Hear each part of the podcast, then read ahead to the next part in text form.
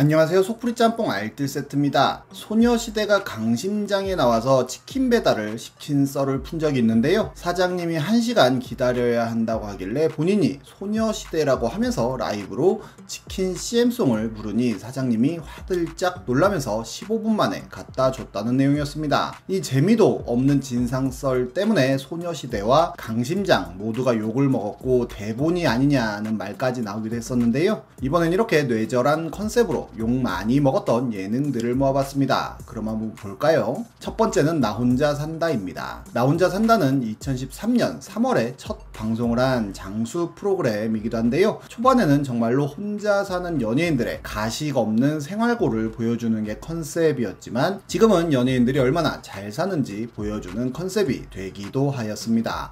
이천십칠 년에 멤버들이 황금기를 이끌기도 하였는데 그중 내 얼간이로 불리는 멤버들이 큰 인기를 모았고 그 중심에는 기안 팔십사가 있었는데요, 기아는 여러모로 나 혼자 산다의 인기에 큰 공헌을 한 인물이기도 한데 나 혼자 산다 출연이 웹툰 연재와 마감으로 지친 와중에 숨쉬는 구멍이라고 이야기할 정도로 나 혼자 산다에 대한 애정이 크기도 했습니다. 그런데 작년 팔월 기안이 복학왕을 완결했고 이를 기념하는 마감 샤워 여행을 하는 모습이 전파를 타는데요, 임신한 친구를 위해 박나래가 베이비 샤워 해주는 모습을 보고는 기안이 나도 마감 샤워 한번 해달라고 넌지시 던졌고 마감 샤워를 하기로 구두 약속을 했는데 이를 실행하기로 했던 것입니다. 실제로 기아는 여행 일주일 전쯤 주호민의 유튜브에 출연하여 핑클의 영원한 사랑으로 장기자랑을 준비했다고 하기도 하는 등 큰 기대감을 표하기도 했는데요, 그런데 막상 출발일이 되었는데 전현무 혼자만 왔고 전현무는 거기 가서 다른 멤버들 만나는 거라며 얼버무렸는데 프로그램을 많이 준비했냐고 물어보자 기아는 좀 준비했다는 이야기를 하기도 합니다. 실제로 마감 샤워 장소도 기아의 고향인 여주로 의미 있는 장소였고 기념 티셔츠까지 손수 제작해 오기도 했었는데요, 그런데 전현무는 갑자기 사회적 거리두기 문제로 딴 애들은 안 온다는 이야기를 하였고 오늘 내 축하 자리 아니었어? 라는 물음에 전현무 혼자 대표로 왔다고 대답합니다. 애초에 둘이 간다고 그러지 뭐하러 속였냐고 하자 서프라이즈 한 거라는 변명까지 하는데요, 기아는 진심으로 실망하고 울먹거리기까지 하는 모습을 보여줍니다. 실제 촬영장에는 이렇게 많은 스태프가 모이기에 사회적 거리두기 때문에 멤버들이 안 온다는 건 처음부터 말이 안 되는 변명이기도 했는데요, 스튜디오에서 다음에 다 같이 가요 라고 하며 나름 훈훈한 척 마무리를 했지만 이 방송은 나혼산 역사상 가장 큰 충격파를 안겨줍니다. 방송심의위원회 민원이 굉장히 많이 들어간 것은 물론이고 제작진은 물론 출연했던 멤버들에 대한 비판 역시도 어마어마했는데요, 친구들이 생일날 놀러오기로 했다며 들떠서 엄마한테 자랑하고 음식이랑 선물 잔뜩 준비해놓고 기다렸는데 막상 생일 잔치에 아무도 안 오는 왕따 수법에 대한 글이 재발굴되어 올라오기도 하였고 옛날 엠비씨의 몰래카메라 예능인 은밀하게 위대하게의 피디가 해외에 있는 김수로에게 부모님이 아프니 서울로 들어오라고 하여 김수로가 급히 귀국했는데 알고 보니 몰래카메라여서 김수로가 크게 화를 낸 적이 있는데 이 은밀하게 위대하게의 피디가 나 혼자 산다의 피디임이 밝혀지기도 했습니다. 이렇게 논란이 되자 제작진은 인터뷰를 통해 왕따 논란이 당황스럽다며 다들 신경 쓰지 않는 분위기라고 밝히기도 했는데요, 게다가 이후 에피소드가 남아있는 상황에서 일부만 보고 논란이 벌어졌다며 억지스러운 트집 잡기가 도를 넘은 것 같다는 인터뷰를 하기도 하였습니다. 하지만 다음 에피소드에서도 큰 반전 없이 전현무와 둘이 하룻밤을 보내고는 여행을 마무리 짓는 모습을 보여주는데요, 바로 나 혼자 산다의 공식 인스타그램에는 사과문이 올라왔는데 멤버들 간의 불안은 전혀 사실이 아니며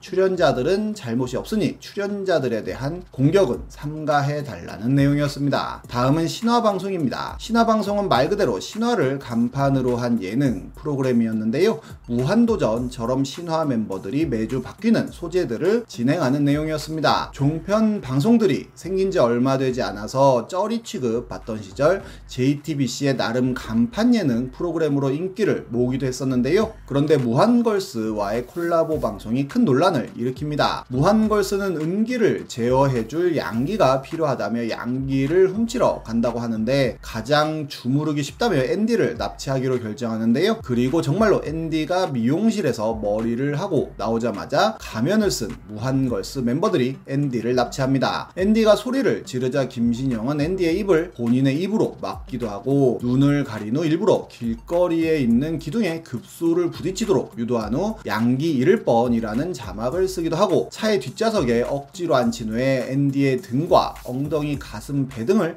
옷 속에 넣어서 만지더니 진정한 손맛 체험이라는 자막을 쓰기도 합니다. 앤디의 얼굴에 뽀뽀를 마구 하기도 했는데 심지어 뽀뽀하는 장면을 핸드폰으로 촬영하면서 즐거워하기도 하는데요. 게다가 앤디를 고무줄로 묶은 후에 강아지 산책하듯이 끌고 다녔는데 역시나 위험 부위라며 급소에도 고무줄을 매달기도 하고 스타킹을 얼굴에 씌워서 사진을 찍으면서 놀기도 합니다. 당연히 난리가 났는데요. 신화 팬들은 물론이고 신화 팬이 아닌 사람들 역시도 해당 방송을 보면서 엄청난 분노를 표합니다. 신화 방송은 트위터를 통해 바로 사과를 했는데 개그우먼들과 앤디는 서로 충분한 양해와 이해를 바탕으로 시종일관 화기애애한 분위기 속에서 촬영이 진행되었다는 변명이었습니다. 다음은 한끼줍쇼입니다. 한끼줍쇼는 강호동과 이경규가 집집마다 돌아다니면서 밥을 얻어먹는 프로그램이었는데요. 무작정 아무 집이나 찾아가서 밥을 달라고 하는 게 컨셉이었는데 일본의 돌격 옆집의 저녁밥이라는 프로그램을 차용했다고 합니다. 프로그램의 컨셉상 민폐에 대한 논란은 처음부터 있어 왔는데요. 오직 가정집만 호출이 가능하고 호출할 땐 초인종을 통해서만 가능하다는 룰을 정하는 등 최대한 민폐 논란을 피하기 위해 노력하기도 하였습니다. 그런데 삼십일 화인 노량진 편이 큰 논란이 되는데요. 고시원까지 들어가서 밥을 먹자고 이야기를 한 것입니다. 최대한 조용하게 촬영한다며 작게 이야기하긴 했지만 이경규가 어우 속 터져라고 하기도 하고 문을 열어줄 때까지 문을 두드리고 고시생에게 대놓고 몇 번 떨어졌냐 물어보는 등 고시생들 입장에서는 민폐라고 생각할 수밖에 없는 행동들을 그대로 진행했던 것입니다. 간절하게 공부하는 사람들 앞에서 낄낄거리는 것으로밖에 안 보였고 해당 방송에 대한 비난 여론은 굉장히 컸었는데요. 게다가 고시생에게 주는 밥이라며 육천 원어치 식재료를 사서는 셰프들이 밥을 해줘서 고시생들은 제대로 된 밥도 못 먹는 거냐는 비판까지 받습니다. 처음으로 한끼줍쇼 보다가 욕 나오고 채널 돌렸다는 분들이 많이 나왔습니다.